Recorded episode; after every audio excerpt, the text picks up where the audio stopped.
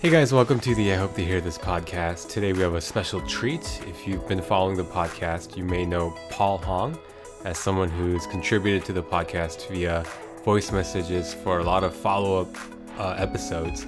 But today I finally have him on. Uh, I get to talk to him a little bit about who he is, what he does, and he gave me a book recommendation related to my previous episode. So we get to talk about that and just talk about division and diversity within the church. So thank you guys so much for tuning in, and I hope you enjoy.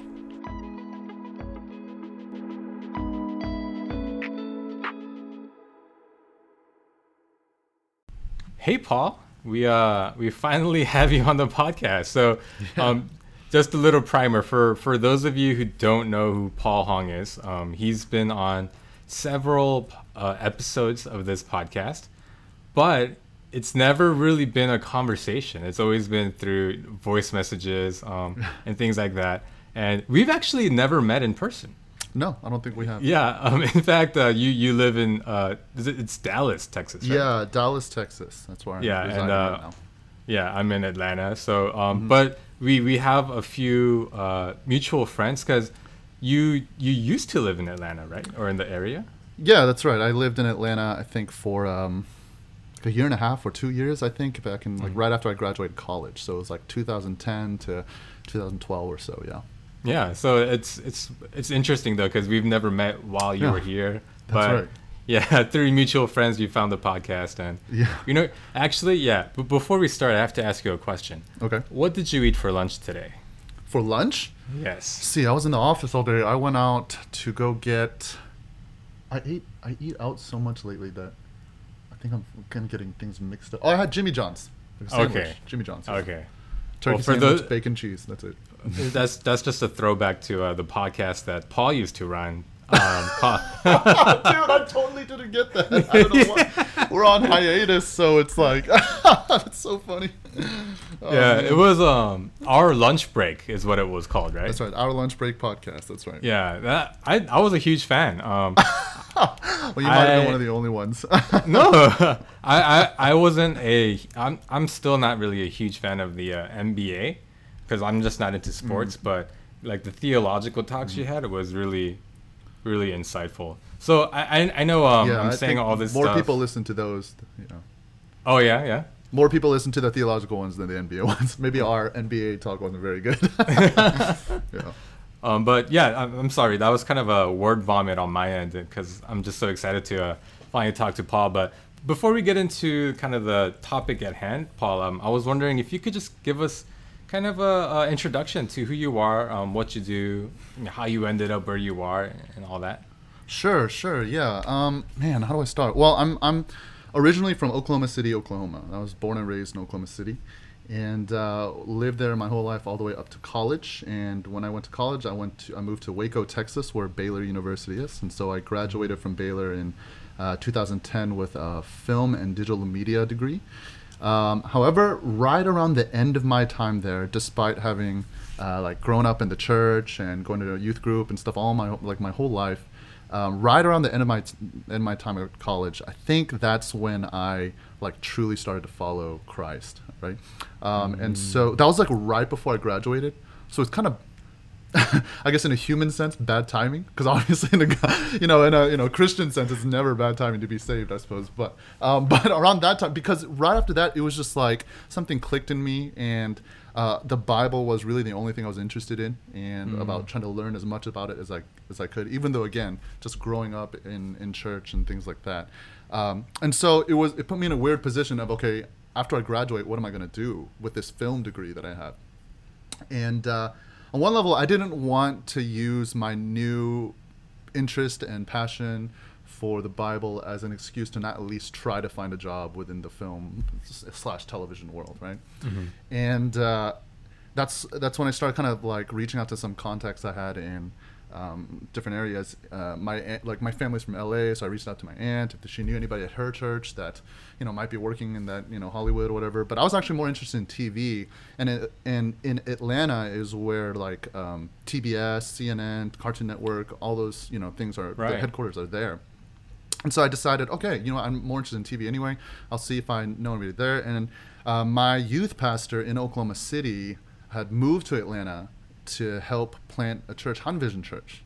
Um, that's where a lot of our mutual friends come from. Yeah, so Uh-huh. Pastor Joseph Lee and the previous youth slash English pastor there uh, was uh, was my youth pastor, and so I contacted him, asked him if he knew anybody at the church that they had planted, uh, was working, you know, in CNN or Cartoon Network or any just any connections. I was just looking for that kind of stuff. Um, but and he said no, but he said that they were like just starting like a youth internship program that and so i was like okay that gives me a job out of college you know straight out of college. I have a new interest in the bible and i just i just took it. I just moved to atlanta right after that. So that was like i want to say that was like september of 2010 i want to say um, like Oh, fall wow. of 2010 um, and so i moved there and i was there. I did um, i don't know if you've ever heard of YWAM youth with a mission. There's Yeah, a mhm. there's a base in Buf- no not buford Be- beaver something like that somewhere Beaver Ruin. I don't remember. Yeah, it was. It's somewhere outside of like a little on the outside of Atlanta, I think. Mm-hmm. Um, and uh, yeah, I, I did a YWAM program. I guess that's like a six month program, a discipleship training school. And uh, I, I, I lived in Chile, uh, Santiago, Chile, for like two months, like you know, doing missions there and Cool. stuff. So that was kind of weird. Um, yeah, and uh, going through that and going through that internship, you know, I met a lot of people. That's where I met uh, Blair and David, um, Mhm. Kim, you know um, and uh, a lot of those people who I don't know who still goes there or not, honestly. Like, uh, but and then and then I made like one or two trips back. One time like after I moved away, and then another time I think for Blair and David's wedding. Those were the Mm. only two times I, I think I've been back to Atlanta. But either way, um, and that's when I started meeting. I guess I, I think I met Shirley. I think your wife, right? Mm-hmm. Um, that's where I met Shirley and uh, at a um, I think some sort of worship night for raising missions or raising money for missions for like an That's India right. going to India. That's right. That's what Yeah, it was. That's yeah. where I met Shirley for the first time. Um, and yeah, and so yeah, Atlanta was like a it felt like a really quick two years, and I felt like during the during that time was just like could, because it was like right after my conversion, like I, Mm. I had just like like stunted spiritual growth almost like and i went through a lot and i don't know if you know like the history of uh, what went on at Han Vision. There was just some stuff like right before the time I left that like was not good, um, and I Mm. think um, even I mean I don't know if Blair and da- if you know how well you know Blair and David, but like I technically have like only knew them for like two months because they came like right at the end of my tail end of my time there, and so it was only Oh. like two months. But because of what we went through together during those two months, we feel really there's some like kinship there that like you know what I Uh-huh. mean like suffering brings you closer together Yeah, that kind yeah. of thing you know and so it was weird like because I remember going visiting like I don't know like a year later or like you know a little less than a year later and thinking like oh yeah I don't know them that well you know what I mean like I've known them like two months but I I feel close to them but at the same time it was like but I don't know them you know it was such a weird thing you know but Hey, you were um, but close yeah. enough to uh, go to the wedding, so Yeah, I mean they invited me, so and I was happy to go out. I'll go out there, and they met my um, then girlfriend and now wife, I suppose. You know, so um, yeah, it was it was really it, it, it, it's uh, yeah everything just kind of looped around there. But man, I haven't been I haven't seen them since they had their babies and things like that. So it's Mm. kind of wild. Um, and then uh, let's see what happened. Okay, so yeah, in 2012, that's also so around that time when all that stuff was happening. When I was when I felt uh, I guess the call uh, to go into pastoral ministry, and so I started applying to seminaries. And uh, the seminary that uh, my the the pastor my pastor at the time recommended was his seminary, Southwestern Baptist Theological Seminary in Fort Worth. Right. Texas, and that's why I ended up moving back here. And so after all that stuff happened, I moved to Fort Worth and uh, started seminary. And uh, yeah, I was in seminary for about four and a half years. It was that's actually kind of I want to say on the long side for the the Masters of Divinity degree. Degree. Uh, usually, I think people if they just like you know like push through, they can finish in like three three and a half years. But it took mm-hmm. me an extra year because there was some. I actually so I, I spent a year in Fort Worth, and then I moved to Louisville, Kentucky, and spent a year at Southern Baptist Theological Seminary because my dad is actually a missionary or was a missionary in China. and he was doing a degree through Southern, and he was helping me pay rent at Southwestern, but he needed to do on credit cor- or like on campus courses at Southern because that's where he was enrolled, and he was like, I don't want to pay two rents, so you just transfer over, it's gonna work out fine. Anyways, I was like, all right, so you know, and so I moved out there. He graduated in like one semester, and I was there for an extra semester before. Um, I went through kind of a dark season in my life there, and I decided I just need to get away from that environment, and so I just uh, moved back to Southwestern and finished my Master of Divinity at Southwestern. And so that was at in uh, so I finished in summer of 2016, and like right after I graduated, I got married to my wife uh, Anna, and uh, and right after I graduated, during that last year of my schooling, I was also, also youth pastoring, where I'm currently serving as the uh, the the pastor for the English congregation here. Um, but I was a youth pastor for a year before I moved to Southern California. There's a lot of moving in my story. I moved to Southern California uh, to do a pastoral internship for a year. So I lived in LA for the first year of my marriage with my wife, um, and we were there for one year. Uh, I finished the internship and came back and, and, and kind of took this position here as the Wow. yeah pastor here. So I'm I'm I'm working as part time uh, English English speaking pastor here at my church, which is a Korean World Mission Baptist Church. But our but our but our English congregation is called Zoe Fellowship. Gotcha. Wait, so the the seminary that you had transferred to for like a year with your dad, where Mhm. was that? It's in Louisville, Kentucky. Oh, gotcha. Yeah, yeah. Wow, so you've really been to like all parts of the country, huh? Yeah, but you know, I think the consistent theme is like never more north of Louisville. Like everything's been south. And Atlanta, Texas, Oklahoma, you know, even Southern California. You know, nothing. I think Mhm, Louisville's the mhm. most. Well, actually, technically, I guess during my year I was at Southern, I actually took an internship, a summer internship at a Chinese church in New York. So I was there for like three months. I lived in New York for three months. So maybe I guess that I could count that. Wow. so. So, uh, of all the places where you kind of resided, Mhm. where do where do you uh, feel like you were most comfortable, or where do you miss the most? Oklahoma City. Oklahoma. Because yeah. I mean, you know what's funny is like I, I think about it now. So I'm 31 now. Um, I lived in Oklahoma City, like grew up there my whole life, all the way up until I was, I think, uh, like 17 or maybe 16. Um, and and so I'm almost, I've so technically speaking, I still have lived most of my life in Oklahoma City. Um, and my wife and I, we actually go up and visit, and we love we loved going there. We don't have any more like family ties there anymore. Like, and most of my friends who I grew up with all moved away. So we Huh. we literally go up just to enjoy the city. Like, we have no other reason really to go Oh, up wow. there. Yeah, because that's how much we, we enjoy it. And Oklahoma City has changed a lot since I uh, moved away. They've developed a lot. They got an NBA team now, you know, and all Yeah. that stuff. So all that stuff happened when I was not living there, you know. So, um, but yeah, yeah, Oklahoma City still, I don't know, just still feels like home sometimes. I never feel unwelcome there. Yeah. Is there a large Korean population there? Um, no, I would say behind uh, English and Spanish, the most spoken language is actually uh, Vietnamese. There's a bigger Vietnamese population. So there's an Asian district in downtown Oklahoma City, um, and it's mostly mostly Vietnamese. But you know, there's still Koreans there. There are like a like a few Korean churches and uh, and and like a, a few Korean restaurants and grocery stores too. But uh, I knew that when I was growing up. Um, every time people needed to get groceries, though, people would drive down to Dallas, like three, three and a half hours to Dallas, because there's Oh, a there's. H Mart here. It's a huge, huge grocery store here, so it has much more stuff than the small, tiny kind of grocery store that like this one Harmony ran. You know, that was by herself. You know, like when we were growing up. So, which is crazy. Uh, I think sh- that that that uh, grocery store is still open, which is kind of Wow. which is wild even to this day. Though I don't think that Harmony is working there anymore. Yeah. yeah. Man, that, that's that's funny how that works because Atlanta is a pretty big. There's a pretty sizable Korean community here too. So yeah.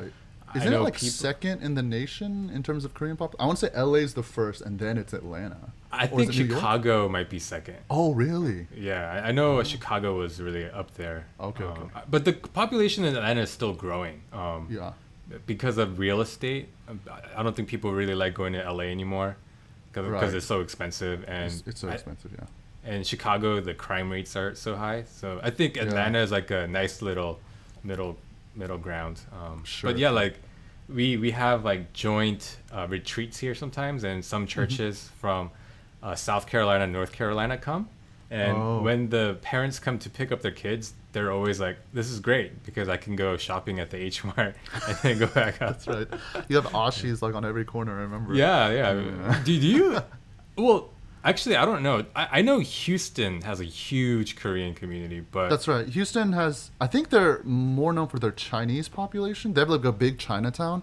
But Mm-hmm. yeah, there is a lot, there are a lot of Korean people from Houston. I, I, know that for sure. Yeah. but is is it comparable to Dallas? Like, is there a lot of Koreans Dallas there? is pretty big too, though. Oh, is it? I don't know actually. I want to say Hmm. Dallas is up there though, like maybe top five or six in the nation. I'm Hmm. not sure, but it's a pretty big.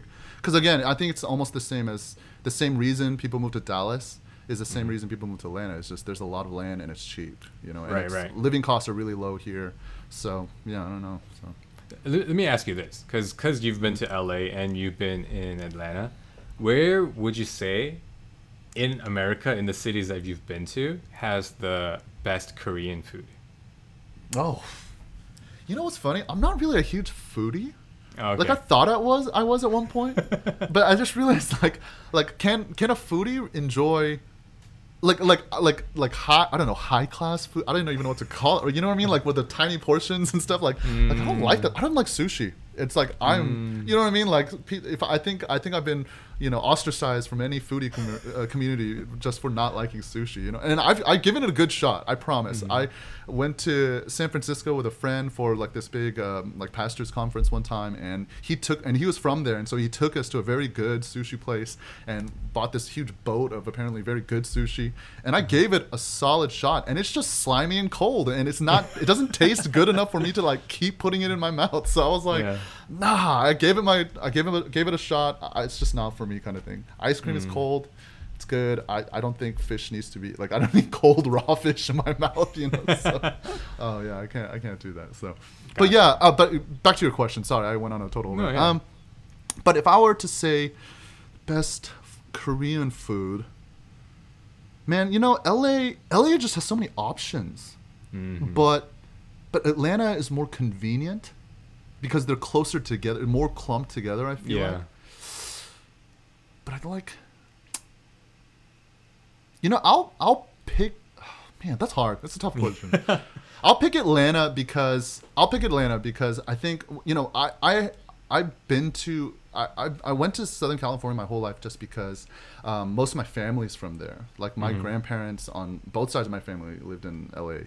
Um, and so like every summer I would go from Oklahoma basically to, to LA and you know stayed there. So um, and yeah, so I didn't. I guess I didn't really get to go out as much, you know, then because my grandparents cooked or my parents cooked or something Mm. like that, you know. Mhm. Um, but when I lived in Atlanta, I was like by myself essentially. So um, you know, I could just try different foods and people would take me places. And so there's some Yeah. really good like kogi places in in, in Yeah, Atlanta for sure. um, that I really enjoyed. I remember. So um, Yeah. yeah, I, I, I- yeah, I could pick I could pick Atlanta. I think over LA and uh, Because I I know when I was growing up, because when our family moved to America, we, we lived in LA. Mhm. Um, we were there for like six years. that's right. But the, like the representative Korean food, everybody in the country said was in LA. Oh, like yeah, that's, that's where true. you get the best Korean food Mhm. in America. But I think the talk is shifting now. I think Atlanta, Mm. the it's especially with the barbecue. Now, I don't know about anything else, but the Korean barbecue in Atlanta, I think people are starting to say is, if not exceeding, at least um, on par with what is in LA. So Yeah. I, I just wanted to get because a lot of people don't believe me, right? Because a, a lot of people in Atlanta, they're like, no, I heard uh, like LA Korean food is so good. Yeah, yeah, yeah. And just so they don't get disappointed if they ever try it, I tell them, hey, our barbecue is pretty great too. You like, I don't think it gets any better. Yeah. So I, Yeah, I would agree. I would agree. I think. yeah, and you know, I, I want to circle back to uh, something you mentioned early on um, with. So the podcast that you ran, um, Mhm. the Our Lunch Break podcast. That's right. So it's not it's not over yet. It's a, Well, just on hiatus. That's what's funny is, is so the reason why we're on indefinite hiatus was Mm-hmm. because um, the time we wanted to start our second season, we had planned out what we were going to talk about, our episodes, all those kind of things. Mhm. But um, man, we just both got really busy with work. So both of us were Mm. working in the same office. I worked uh, during that one year as um, a uh, manager for a bunch of uh, Metro by T-Mobile stores in Dallas Fort Worth area, Okay. and um, and and they were owned by a bigger company, and that's the, the com- I worked for the company essentially, Mhm. and so and he was working as a like a financial administrative uh, assistant or something, and um, and and we know each we knew each other from seminary. Both of us graduated from seminary from Southwestern, And so we're good friends, and uh, and we decided like we're, we both have we're interested in NBA. Uh, we obviously um, care about theological stuff, you know, pastoral ministry, things like that. And so it'd be cool if we could just kind of merge the two together, and that's how it kind of got started. And so it was really exciting at first, um, and then it turned, and then we just got so busy. Like I, I think uh, maybe it's just the holidays or whatever the case is. Like, and then I had a baby, or did I have a baby? Then? Yeah, I had a baby then. yeah, in uh, in August, and so like things just kind of got worked around where we just didn't have, we couldn't match up our times for. Uh, because we literally did it during our lunch breaks, and so we couldn't Right. match up our times where you know if I hadn't didn't have to go visit stores or things like that um, that, uh, that it didn't allow us to you know do it well in a way that we're both happy with what we were putting out. And so we're just like okay you know what? Let's just call it as we see it just indefinite hiatus. Maybe one day you know who knows? Who knows? Maybe one day we can bring it back. Um, he's still working there. Um, and you know I'm, I'm just I'm, I'm pastoring right now and and you know you know full-time daddying i guess fathering. Right, right. so uh, yeah that's that's why it kind of just it kind of dissipated you know into the nebulous of podcasts Gotcha. you know so unfortunately but hopefully you know maybe one day we can start it back up again Yeah, I mean, I well, from one fan, I will say I'm looking forward to that. 'Cause I I didn't know if you guys were coming back or not, so Uh-huh. in my mind it was just, oh, I guess they're done. But when you mentioned hiatus, I was like, oh, I guess there's a chance that it might come back. Yeah it's never off the table. Yeah i mean what i mean what episode are you on now with your podcast? It's like 80 something now Yeah, right? This I think this would be 86 or 87. 86 or 87 yeah, Yeah, so yeah. i mean i remember seeing that and thinking like wow it's i mean it's almost almost two years I or like a year and a half now then you've you've like every week put something mm-hmm. out right and i was just Mm-hmm. Like wow way to be consistent i wish i could do that you know have that discipline and you know but you know You know, one thing though is um, so as of late, I've actually so for the first year, I totally committed to once a week, and Mm-hmm. I, I made that commitment, and I kept that up for like the first half of this year. Mm-hmm. Um, but with COVID um, and quarantining and That's you know right. doing all the interviews through Zoom and stuff, Yeah. I actually found myself um, on some Friday nights. Like having anxiety because I didn't have an episode ready for the next day. Oh. So that was when I called it. I said, okay, if I'm getting to a point where like it's affecting my mental health, then Yeah. there's no reason to keep this like once a week yeah because it's I'm not even it's a not- self-imposed rule yeah, yeah. exactly right right. So um, I actually I'm I'm glad you brought that up because I never really addressed that. Like Oh. I just it's for certain. I think right now it's been like every other week for like the past month or Okay, two. okay. Um, and so I, I never really explained why that was happening. Um, but for, for those of you guys listening, yeah, it was because um, I didn't want to burden myself unnecessarily um, and give myself anxiety. yeah And- for sure Yeah, and, and I'm I'm also a new father. So wait, your your son was born August of 2019. yeah that's right i think yours was born like a month or two before right Yeah, yeah, June, June of 2019. june So oh okay became- literally a month before Yeah, so we became fathers at relatively the same time. So even even with fatherhood, you know, like there are so many things that take a back seat now because being a father is oh yeah yeah. So with that included, I, I totally understand. You know, like being a father, um, not having the time to record. You know, that's so understandable. Yeah, for sure, for sure. Yeah. How is So it? how- is how has been your first? I guess it's a little over a year now of fathering. Yeah. How has it been for you? It's you know I will say this: um, the past few months has been really fun Mm-hmm. um, because you know she started walking, she started like really understanding some of the things like me and my wife tell her to do and things like that, and Yeah, yeah, she yeah. she like reacts, she like dances and stuff. Mhm, So mhm. like it's it's just it's so cute. She's like a little person now. has, has your has your son like started like babbling and talking and, and things like that? No, nice. Yeah. Okay. Yeah, you kind of cut out, so I didn't catch everything Oh. you said, but Yeah, I'm sorry, thinking you praised your daughter for her cuteness. yeah, yeah, yeah, yeah. How how- how's uh how's your son? Um, is he like walking around now? Is he? Well, actually, he- he's probably not walking. No, so yet, he right? let's see.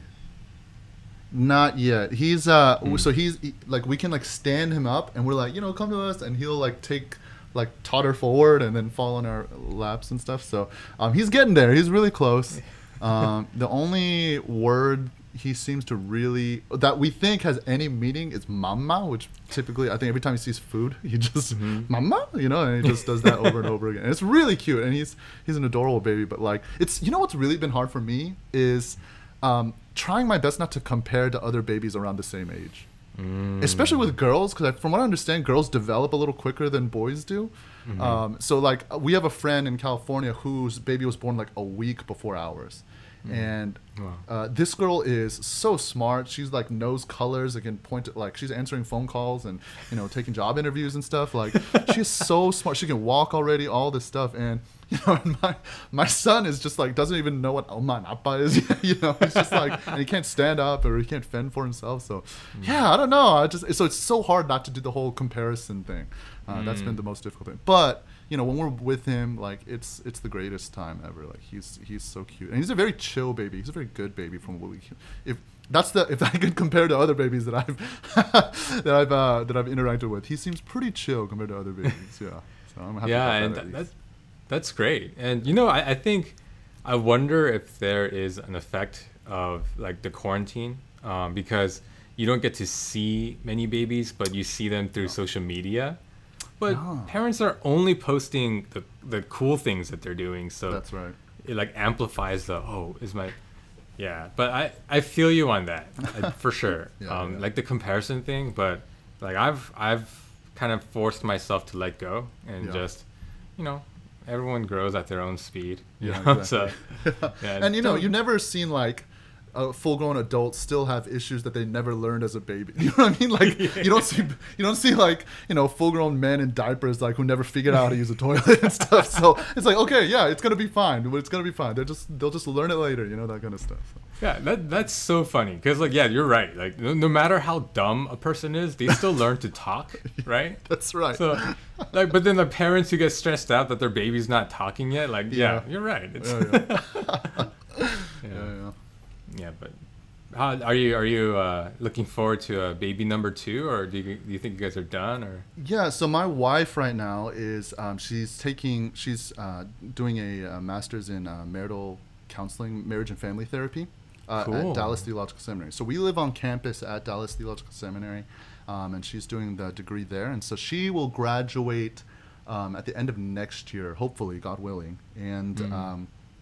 Yeah, and so we're hoping to time it around then because when we had Pascal, uh, he, we we had she it was it kind of the timing kind of landed perfectly where it was like right before school started for her, and so she, we were just able to say, okay, you know, let's just take this fall semester off, and you just spend the you know five six months with the baby, and then start up school next time. But um, I, I, I don't want her to do that again, like take another six months off and continue delaying graduation and stuff.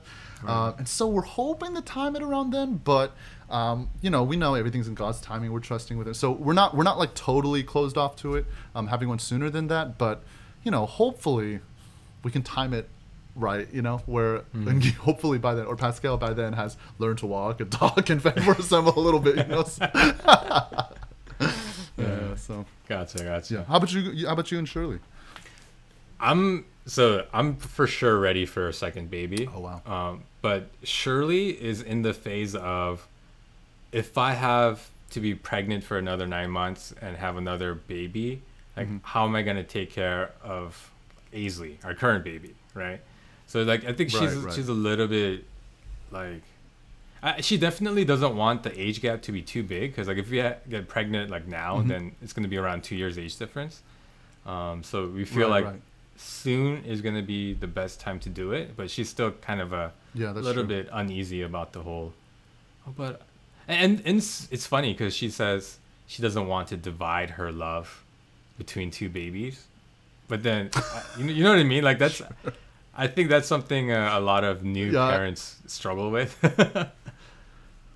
Yeah, yeah. I, I mean, obviously, I mean, both of us, neither one of us having had a second child yet. Like, I, I guess we don't quite understand, you know, like what it's like to have two children. I guess that's something, you know, David and Blair could, you know, Yes, educate yeah. us on, right? Like, they already have two, you know. So, oh, Yeah. man, those those kids are so cute. I'm so sad I haven't Yeah. met them yet. Yeah, but, They- they're super cute yeah, yeah. yeah. So let's uh, let's shift gears a little bit um, to talk about kind of uh, uh, so the last episode that I released it was um, the ba- if you guys haven't heard it the basic summary is Um, I was just saying, hey, let's if we have different convictions, let's not burden each other because by by saying your conviction isn't as passionate as mine and and cause division.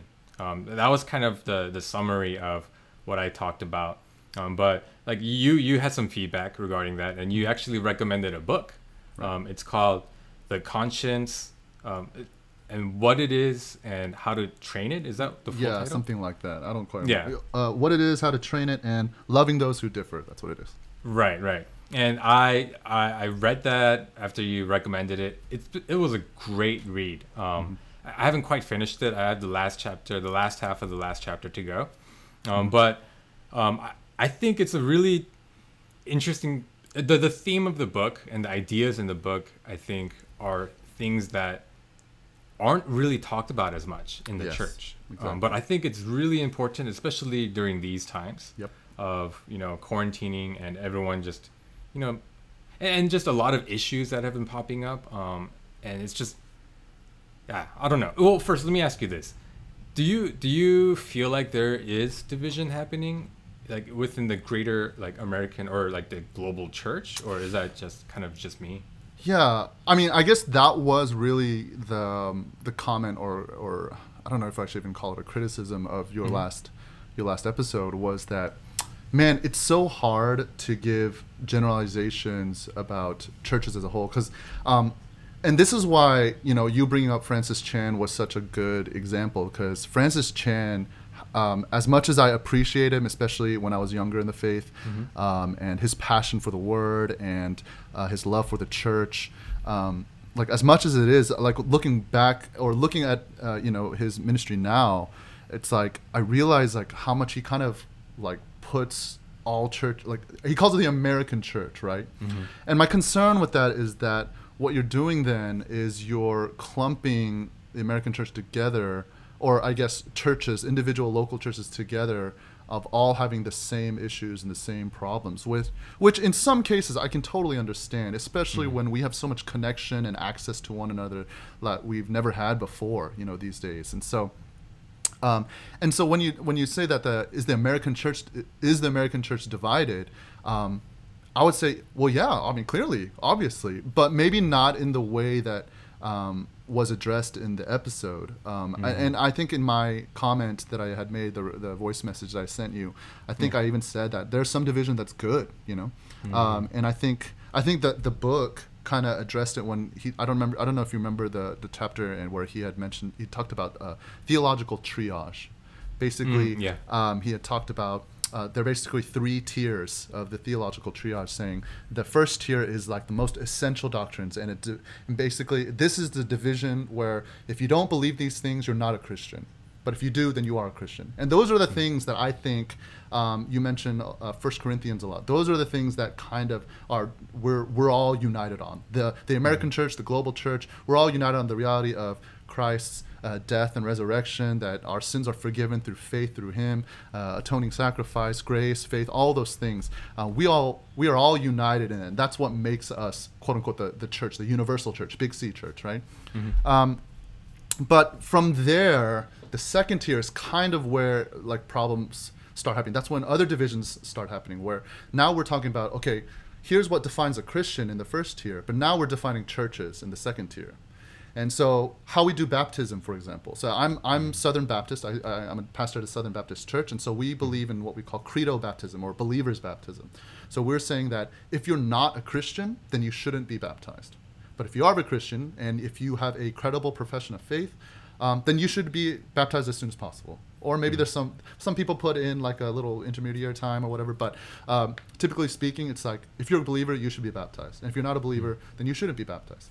Uh, and and that that division can be you know uh, up against uh, Presbyterianism, which is paedobaptism. They believe that um, infants or children uh, they are part of the covenant community of the of the of the body of Christ uh, right from birth, and you raise them as if they are in the in the co- covenant communi- community, and so they have uh, like uh, what what they call covenant theology, which basically s- equates uh, Old Testament Israel with uh, the New Testament church. So the New Testament church is is like the replacement almost or the the fulfillment of what Old Testament Israel everything that they failed at Jesus fulfilled and therefore the New Testament is now the the new Israel quote unquote new Israel and so the Old Test Old Testament um, Old Testament Israel they they became covenant covenanted with God through uh, right the rite of circumcision specifically and if you look into Colossians they make this they make a direct uh, correlation between circumcision and baptism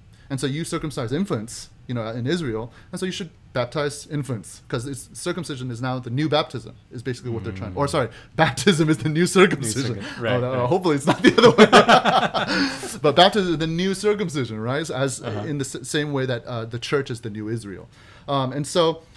And so they make that distinction uh, because they have that system of theology. It that's where we're divided now because of theological issues like that. Um, and so that's what divides local churches. How they do polity, like how they govern their churches and how we govern our churches, is, is different. We have different theological convictions about that as well. And so, Right. and I think this is where a lot of the perceived division is, you know. And so, if if people are divided in these areas, that's okay. Like, I, like that's not a bad thing. Like, I think it would be very hard for um, somebody who is Presbyterian to come into my church and they want me. Maybe it's a family, right? And they just have a baby, and they're like, "Please baptize my baby." I'm like, "No." like no i Right. can't you know it's Yeah. that would go against my conscience right like that's Right, that's the idea like i could not do that in good conscience that would be sinning Mm. against my conscience um, um, and and but if they were to you know ch- change their mind like truly like they learn about credo baptism and they actually start believing that then then we go from there and i could happily do that though obviously i still probably wouldn't baptize the baby but but you know right. like there's we, we had a member who grew up in Pre- presbyterian church and uh, he uh, moved to Dallas and started joining our church. And you know, he, we went through a membership interview, and he uh, eventually came around and was like, "Yeah, I think I should be baptized again. I'm a believer, but I wasn't uh, baptized as a believer. So, and I think that's the right way. So, and so we baptized him. It was we celebrated together, and it was it was great, you know. And so, Yeah. yeah, that's why I don't want to clump the American church together, because there are some, there are some visions that are probably good, and I don't want. Um, uh, that to be confused with what's going on in society. And obviously, um, the the concerning divisions would be things like politics. Um, you brought up uh, racial tensions in the in the last last epi- episode, right? So people having to be anti-racist, otherwise you are racist, right? Which I totally Right. I totally understand, right? Um, and yeah, if if that's where things are getting di- divided, that's when start things start getting unhealthy.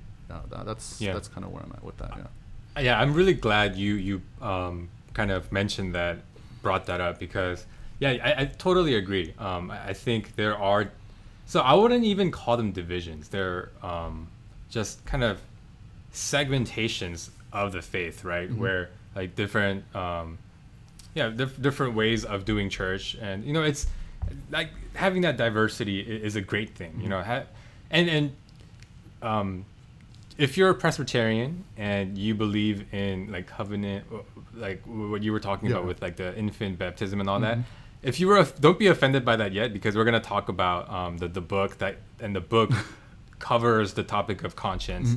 Um, so hang, please, please hang hang tight. Um, but um, I hope I Um, yeah, I- represented I- Presbyterians well there. Like I, I, I, am one of those guys that I like. I hate it when I'm misrepresented. So I hope I didn't misrepresent them. But, but anyway, yeah. Go Yeah. ahead. Sorry. but but um, as long as uh, people don't get the wrong idea, we're not saying that the Presbyterians are wrong or, Yeah. or anything like that.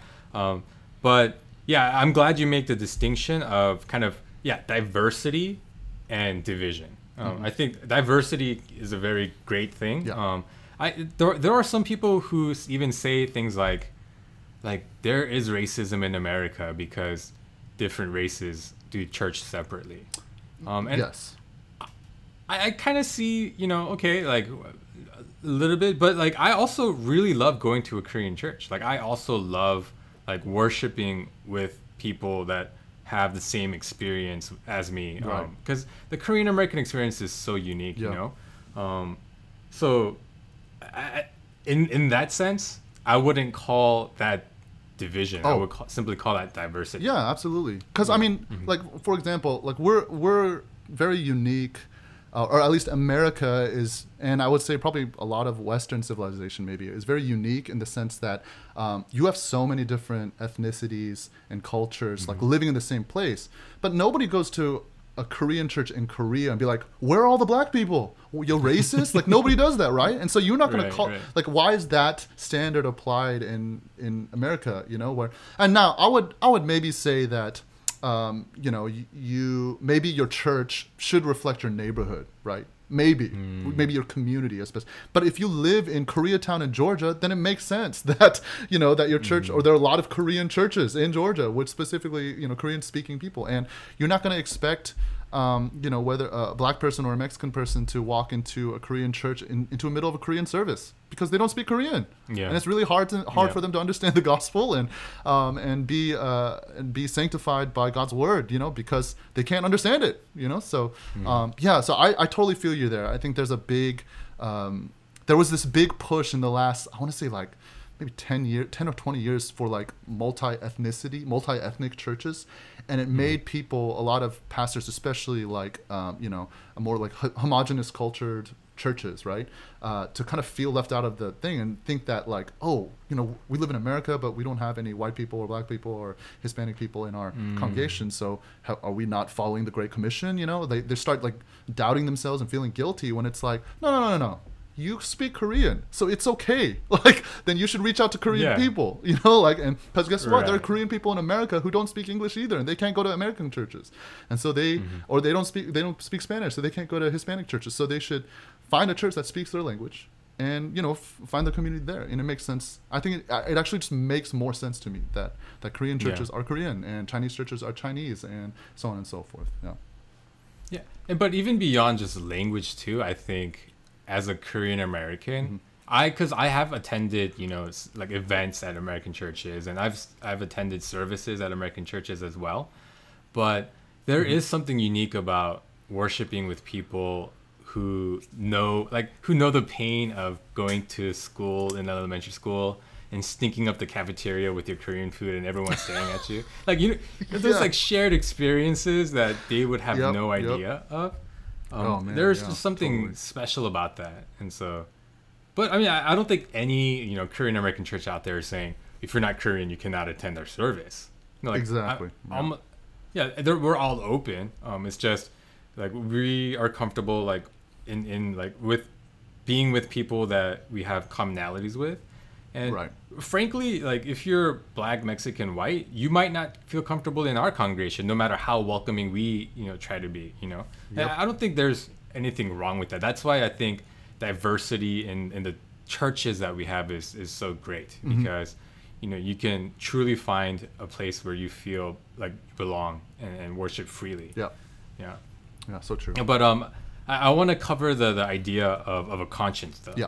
Um, because um, I think it's so important because there are a lot of people on it's on two two sides of the spectrum. Some people who think the conscience is the Holy Spirit, Mm. and so they say, "Well, I don't feel comfortable doing that, so that must be the Holy Spirit telling me that I can't do that." Yeah. And then there are other people on the other side of the spectrum saying, "Well, the conscience is from my, you know, broken and sinful body, Mm-hmm. and so everything that it tells me it probably isn't aligned with what the Holy Spirit's trying to tell me, so I'm going to ignore everything that my conscience is telling me." Okay. But the the book really opened my eyes to the fact that the conscience is a gift from God, Yeah. right? And it's something that needs to be calibrated to God's truth. Yeah.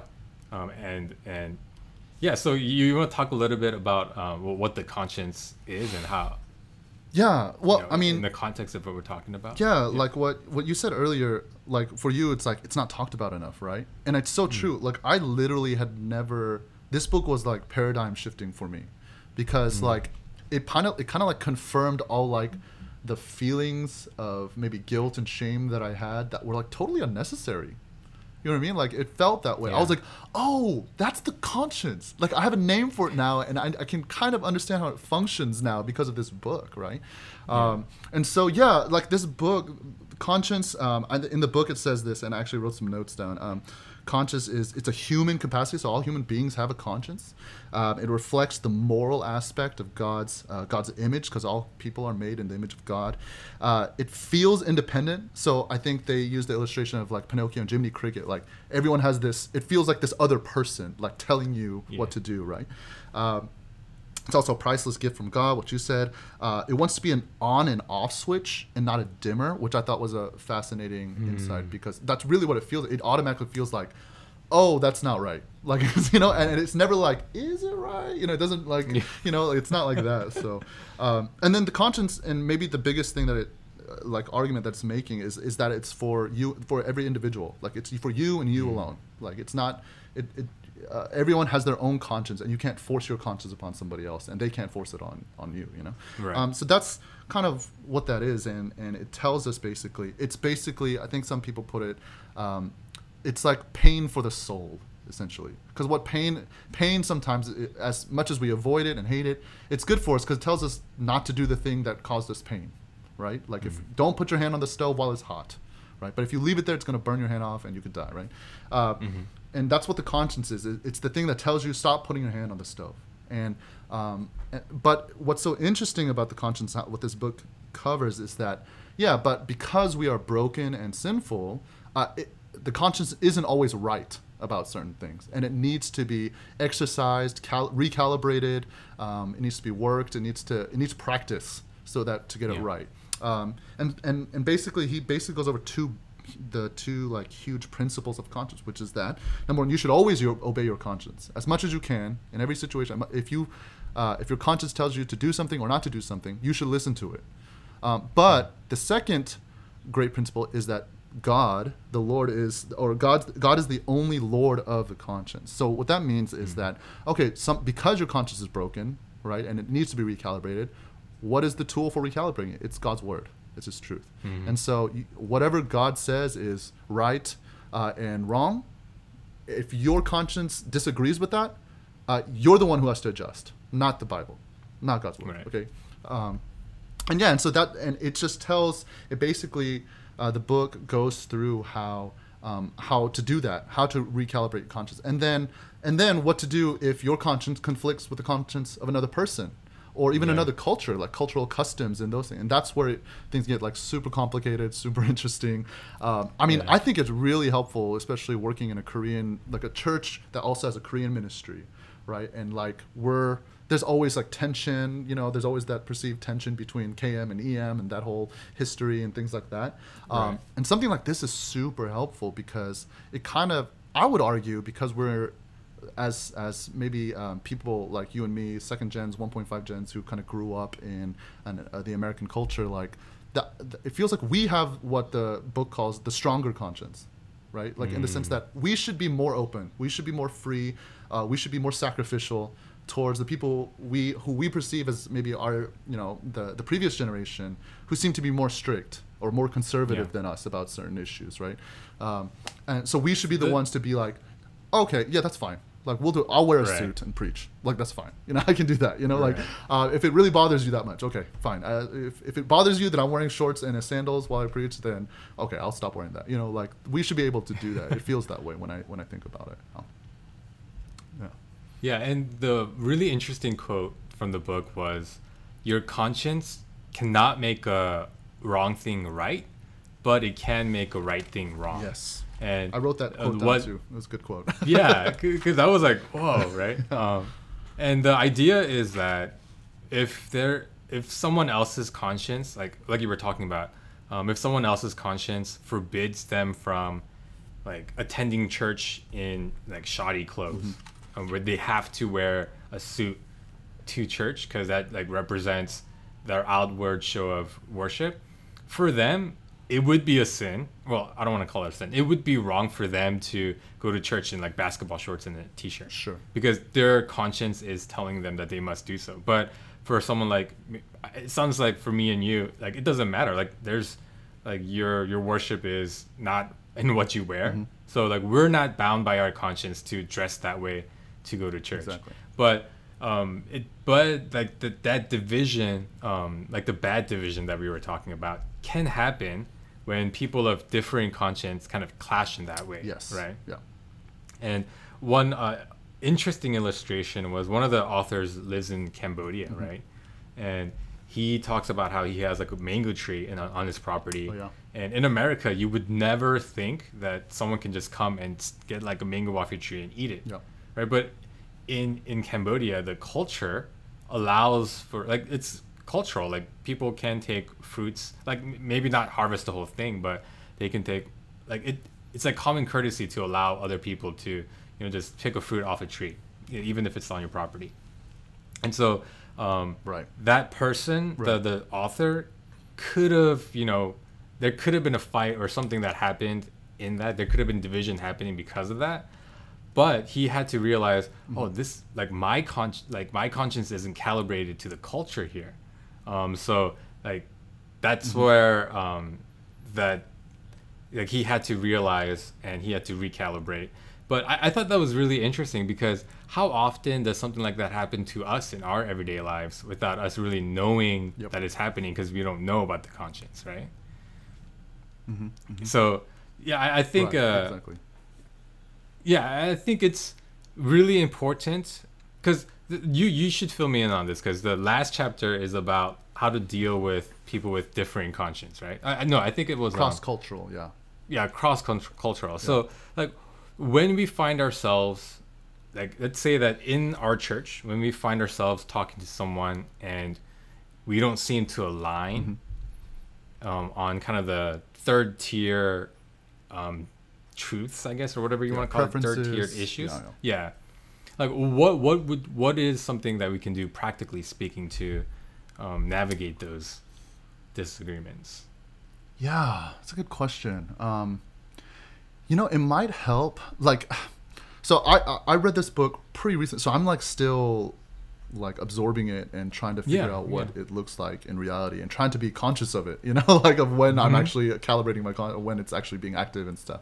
But to your question, I think maybe one of the first steps to do is to understand. Okay, who has the weak conscience and who has the quote unquote strong conscience here, right? Mm. So so in the in the case that you brought up in, that was in the book about the um, the American guy who lives in Cambodia, a guy comes in into his yard basically and picks uh, picks a mango off the mango tree that he, that the American guy has been growing, and he's like, "What are you doing? This is my property, right?" But in this case, um, the American guy is the one with the weak conscience. He's the one who's more conservative, more strict, and he has a he has a stricter conscience about um, about property, private property, right? Whereas in Cambodia, if you have an open yard and you have a visitor who just walks through, you're you're supposed to be able to just take their fruit. You know, like that's not a big deal, and it's not against the, it's not a big deal for somebody to do that or allow that to happen. And so in that case, he identified, oh, I have the weaker conscience here right? And I need to change my conscience in the in, or in the sense of like, okay, um, it, it has to be calibrated where he is able to do the thing that he was there for, which is I think he was there as a missionary, um, and Yeah. that's his whole point in the end uh, is that how like in the end we have to strengthen our conscience so that we can be all things to all people as the apostle Paul was. That's that was how uh, the apostle Paul was all things to all people. They adjust. He was able to calibrate his conscience, whether it was to Jew or Gentile. He adjusted because it didn't matter to him. Because the idea was, okay, my message is the gospel, and so whatever gets me there, I'm fine with. You know, as long as it doesn't, you know, uh, lead me into sin or go against my conscience, um, I'm going there. It's fine, and it shows the strength of his conscience. You know. Um, yeah, so it, I think it helps to identify when you're when you're in a situation where it's it's a cultural or preference issue to try and figure out. Oh wait, okay, who has the weaker conscience here? If I'm the one with the weaker conscience, then I have to strengthen it, and so um, so that I can be a, a conduit for the gospel. But if the other person is the weaker conscience, the motivation is the same in that I want to you know be a conduit to the gospel for the gospel to to this person um, but then it m- might mean that i have to abstain from something right that that Right. i think uh, that i think i deserve or i have i have freedom to uh, to participate in you know so i think that Yeah. that might help like seeing where you are where you're at yeah, in this situation Yeah, I, I'm- I'm glad you defined that for us. Um, the weak and the strong conscience. So lem- just to reiterate, a weak conscience is typically you're more conservative. Like in the the wearing a suit to church example, Right. person who thinks that you must wear a suit to church is a person with the weaker conscience. Um, but the person who is okay with whatever is has a stronger conscience, right? So yeah, I, I think the book talks about it a little. Um, the person with the weaker conscience must strengthen their conscience, but um, that also includes not judging. Exactly. That judging the person with the, the stronger conscience. Because that that's typically what happens right? When you feel like something is right and for you it is right. Like to wear a suit to church it's right for you. But for you to see someone who doesn't wear a suit to church and say that person's a sinner because they're not wearing a suit to church, like that would be Right. incorrect. Yeah, that that would be Yeah. um, where so you I would say, typically speaking. Go ahead. Sorry, go ahead. Go ahead. Sorry. Finish your thought. No, no, I I was just saying that would be where you need to um, recognize that you guys have different conscience. Um, there are things that your conscience allow does not allow Mhm. you to do, but that person it allows them to do do that thing. Yeah. Right, right, exactly. Yeah, and I think um, typically speaking, if you, I mean, if I don't know if the listeners how um, how well they know their Bible and culture and stuff like that, but typically um, how the book put it was that the, for example, the Pharisees uh, in the Bible, the Jews, they're the ones who typically had the quote unquote weaker conscience. Um, While the one with the stronger conscience were typically the Gentiles, they felt more free. They're the ones who um, were more paganistic, you know, things like that. So um, they and, and the overreach on both sides is that if you're if you have a quote unquote weaker conscience, it means that uh, you're more, more prone to legalism. You're more prone to bind somebody else's conscience with something that's not necessarily um, sinful or wrong. Um, but in the other direction is that if you're more free, you tend to be more lawless. Like you're more uh, in the world, and you're more because you're like dipping your hand in everything, you know, and you're and you're okay with it, right? And maybe it's not wrong, but it sometimes gets to the point where it is wrong. Um, because you Right. think you're so free that you can you can do it, and so that, that was the issue with uh, the people in the Corinthians, were like you know they were in tons of sexual immo- immorality, and they were like supporting each other in it, you know, like things like that. And I was like, oh no, that's that's not freedom in Christ. like that's that's Right. just straight up satanic. You can't be doing that, you know, like.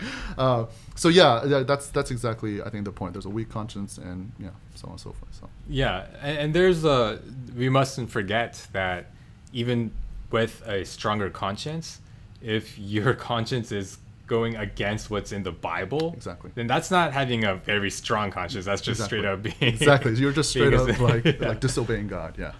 right, right. So, and you know, this is really helping me personally, um, knowing that everyone has a different level of conscience, Mhm. because now it gives us the tools to kind of understand each other, Yep. right? Um, there's grace in that, right? Knowing that, like, if you have stronger conscience, like you know, maybe wear a suit to church if someone with a weaker conscience really has an issue. Mhm. You know, like there, there, it doesn't hurt you, Mhm. right?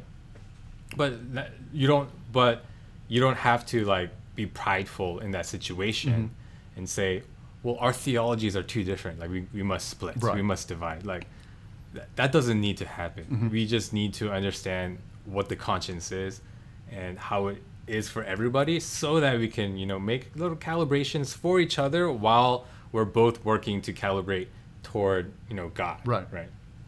Right. Yeah. Yeah. and that's called what what Paul calls loving each other. That's what it is, Mm-hmm. right? Like the one with the weak conscience to love the brother or sister with the strong conscience is like, okay, I disagree with him in this. Um, I feel like that's wrong, but that's just me, and I know it, it might just be me. It's something I grew up with, um, so I. But it's okay. Like he's gonna work his own thing out.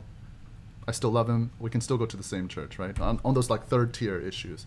And for the Right. stronger conscience on that other side, looking at that is like, oh, like in order to love this person, like if it, if I'm like keeping him from uh, loving Jesus more, then I'll wear the suit, you know, like or I'll not eat the meat that was sacrificed to idols, you know, things like Right. that. Yeah, for sure, for sure. Yeah, so um, it really helped me um, reading through the book. Uh, Once again, it's called uh, Conscience What It Is, How to Train It, and Loving those who differ. Yeah. yeah, loving those different.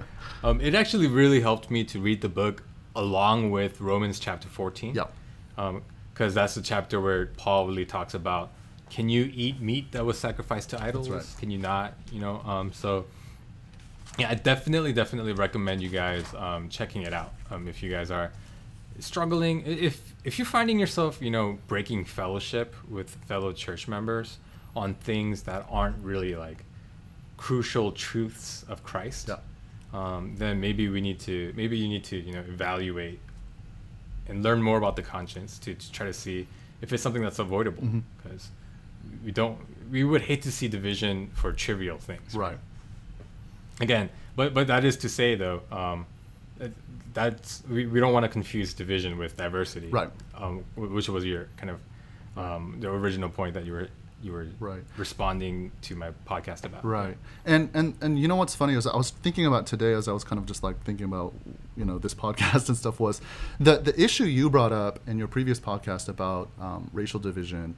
Um, mm. And what people are going, what we're coming to see as what is like systemic racism, for example. Mm-hmm. The, what's so complicated about that, and in trying to apply what was in this book to it, is that Yeah. it's a matter of well i think so i think this is where christians are sort of split on this is that does does systemic racism exist or not? That's that's the mm-hmm. question that is causing the most like tension and division right um, because if it does exist and it is and it exists in the way that seems to be being portrayed right um, or being perceived then it does mean that oh maybe maybe a lot of us have to repent of some form of racism whether we're where, whether we're conscious of it or not um, but if it doesn't exist, then we're being told we're guilty of something that we we're not guilty of, which is also not good, right? Uh, we're binding the conscience at that point. Um, And so yeah, so it really comes down to like, and that's where it gets tough because I think some people, um, some Christians would say this issue is actually worth leaving a church over, and maybe finding another church who agrees. And so then it's becoming a second tier issue instead of a th- what might we what we thought might be a third tier issue, right? Because at this point Right. we're uh, dividing uh, churches here, which there are churches who think systemic racism does exist in America, and we are we all have to figure out how to uh, repent and um, fight for justice and, and truth, right? Um, but the other half doesn't think it's it's an individual thing, and if individuals uh, show racism of any or bigotry of any kind, then yet those people specifically, maybe those policemen, uh, maybe those certain, maybe a certain president, um, has to make it very clear that he is against this and repent and find out ways that they can better themselves and uh, better themselves in that area, um, and that's what's so tough, and especially as a pas- pastor, Yeah. like I'm trying to figure this out too, because you know in most in Texas, for example, it's um, like people a little more conservative um, and so that means they typically lean more towards the side that um, no it's an individual issue. Everyone needs to work it out on their own kind of thing and nobody can tell me that i'm a racist when i don't think i am. Um, as opposed to maybe some you know maybe in southern california or um, you know more quote unquote liberal uh, liberal cities or states um, where they think no it's clearly systemic like it's all over the place. Like it's in uh, and it's happened because it's throughout history jim crow era all those things right? Have it, it's all the cumulative effects of uh, racist history. We're seeing it now though we though even if it's not written in law it's in people's attitudes their uh, subconscious um, reactions to you know people of different skin tone and things like that, right?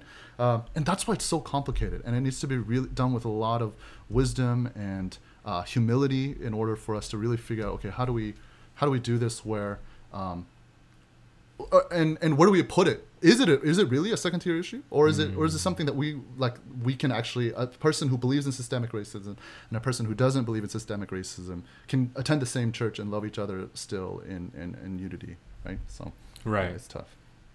Yeah, no, for sure, for sure. And I personally, so I don't know. You tell me what you think. I personally think it's a third tier issue. Oh well, oh, let me take that back.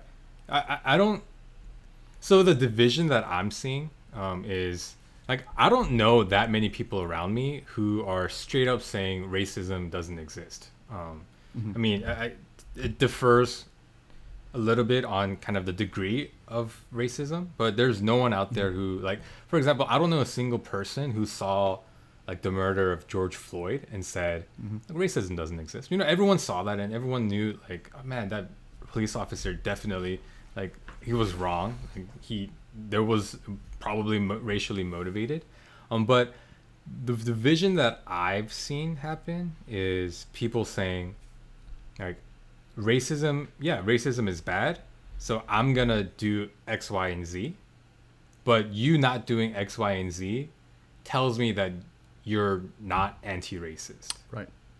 you know what i mean like Right. the outward expression of the convictions that you have like people are you know judging someone's character and morality based on what they're doing Yeah. and i kind of get why why people would do that but then at the same time like as a human being you don't really have capacity to do all things right um, so when I see somebody who is more concerned about missions, for example, than what's happening in America, like I don't, I, I would hate for someone to see that person and say that person is a racist because they don't care about what's happening to the Black Americans, like here in the states. Yeah. Um, and so like that that's the kind of thing that I think I was really talking about in the past uh, podcast, and Yeah. I think those things are definitely like trivial, and not like third level. Like they're not. They shouldn't be like leave church kind of issues. That's my personal thought. Right, right. Yeah, and, and you know, with everything that's going on, and, and, eh, you know, the anti-racist thing, um, I, I'll be honest in saying that like, I am perceiving anti-racist for what it says, that you don't, that anti-racists are people who are uh, like hate racists, basically, right? Um, and, and I don't know if that goes hand in hand with like cancel culture, um, but I'll say that if if it does, I don't know that cancel culture is is a Christian ideology. If if I know what it is, okay, and I'm saying that like disclaimer, I'm basing it off really what what I'm seeing in my hands. I didn't like read articles and study up on exactly what anti-racism is and cancel culture is, but from what I understand it to be, based off of what I've heard and things like that, um, yeah, that's there's no grace, there's no mercy in that, there's no forgiveness, um, and uh, there's no end to it on one level, right? Right. And uh, yeah, so at some point, um, when when people are going to the point where it's like they're judging your morality and character, like at that point you are talking about like, um, or those people are talking about, okay, do you see? Um, I think. Okay, so let me start over. I think it is Yeah. um, uh, the the issue of if you believe in systemic racism or not, I- and, and I think it does go back to that because if it does go back to systemic racism, and what that means is that the cumulative effects of racist history has shown up in our subconscious, whether we're aware of it or not, right?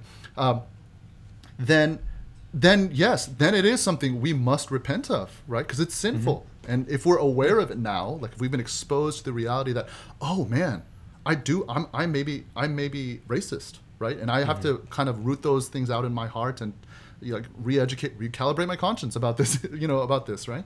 Um, and in that case, it makes sense. I think that it maybe is the right trajectory to go if systemic racism exists.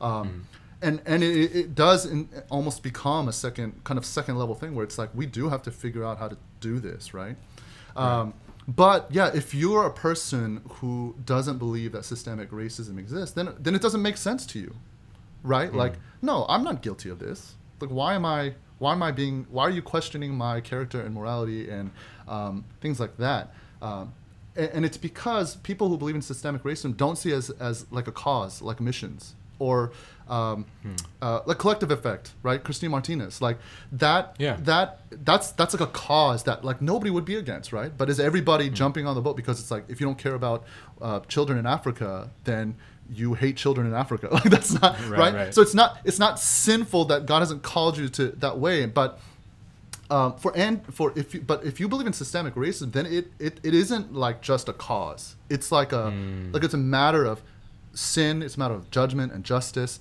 Um, have we been without maybe unknowingly oppressing people our, with our whole lives because of through our attitudes microaggressions you know all those all those things that come with with knowing that systemic racism exists right? Uh, and that's what's again so tough about about this is because because maybe you don't see it uh, you maybe you see it as a as a cause or something like that. And so it i can uh, you can understand why somebody who is really passionate about it is offended by it. It's like wait why wouldn't you repent of sin if you're a christian mm. you know why wouldn't you care mm-hmm. about your neighbor like loving your neighbor like that right? Mm. Um, yeah and, and it, it it's super common because you're not even coming from the same like you know tier at this point. And you're seeing it from a different angle like altogether. And that's that's why it's you have to be super sensitive super wise um, humble and, and and think through it really well. And i i don't personally have a an answer or position. Um, i'm just keeping my ears open as much as possible trying to listen to stories. Um, and i understand how hard it is to prove like systemic ra- racism. And so i think i'm trying i'm trying my best to at least listen. It seems like it's it's like we see videos so often now you know? In dallas there Right. was a lot of happenings like that too. Um, and so yeah it's tough man. And and and like this um, understanding the conscience a little better and trying to realign it to god's word um, yeah, that's going to be really, really important, especially this election season. It's such a divisive time, I think, just in general, not just within the church, but America in general. I'd say. Yeah. For sure. Yeah. Yeah, I, you know, I would say this. I will say that if someone says that, you know, I don't care about racism, I think racism, like, I, I don't even know if it's real or not, but I don't care to do anything about racism. I think that's fine. Then I think that that might be like a second Right. tier, maybe even a first That's a tier point of first tier issue, I would say. Yeah. Yeah, yeah. So I I think if that's the situation, yeah, sh- sure. Like you need to have that talk. Um, that's racism is sin, Yeah. right? But when it comes down to yeah, like labeling people certain things because you perceive them as such without really knowing their heart, I think that's when it starts going down. Like that's the kind of division that I I hate to see Yeah. Yeah. Sure.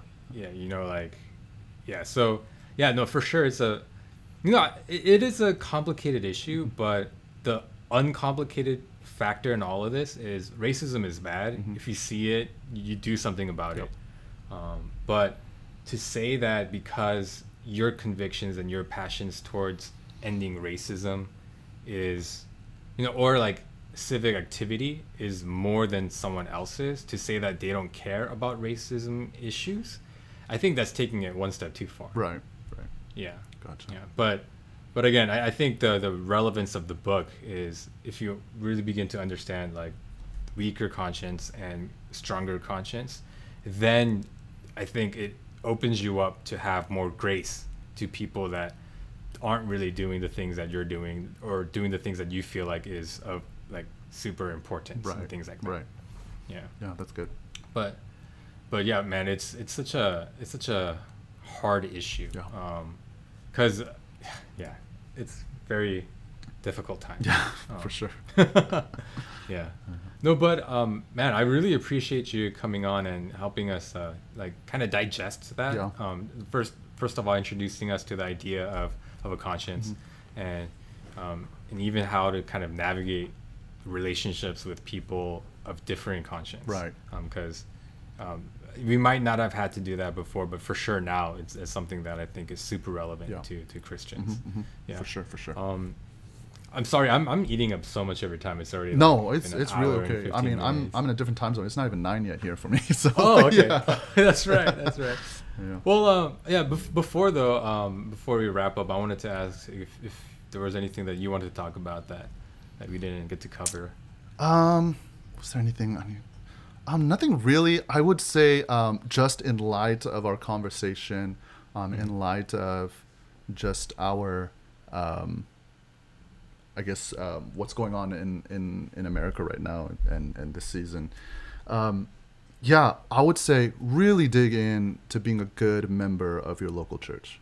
Like, really, like, more than the causes, more than uh, your um, your work more than I mean just anything else. Like your local church is the representation of God's kingdom on earth, Hmm. right? So I mean, Jesus says in Matthew 16.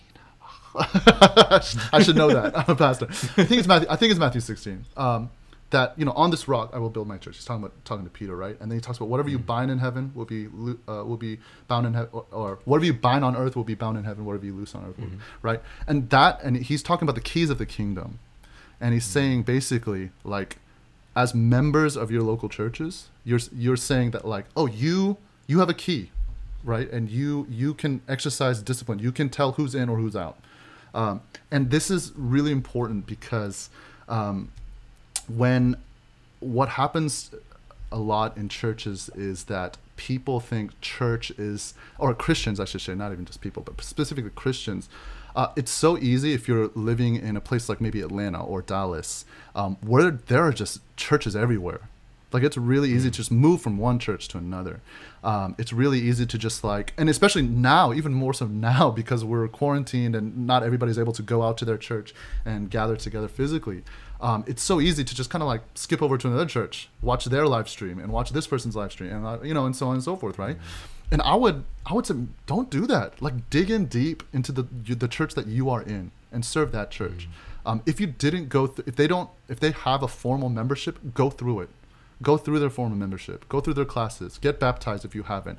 Um, try to learn the things that that church believes in. And honestly, I, I really believe that when you form those things, um, uh, the, form those things in your heart uh, that your church believes in and you're all in like you'll probably have a, a, bigger impact than just simply going and you know promoting your cause within a church no ma- make your local church make your local church the cause honestly like mm. be let your local church be the one that guides you and uh, supports you in whatever other things that you're doing by investing in your local church by discipling mm. other people by uh, being just a healthy member of a healthy church you know? Um, and yeah so really that's my that would be my biggest um, what is it uh, my biggest exhortation to anybody who's listening is that if you're if you're a member of a church like go all in on your church. Like really just dig in deep on your church. If you're not a member of your church become a member.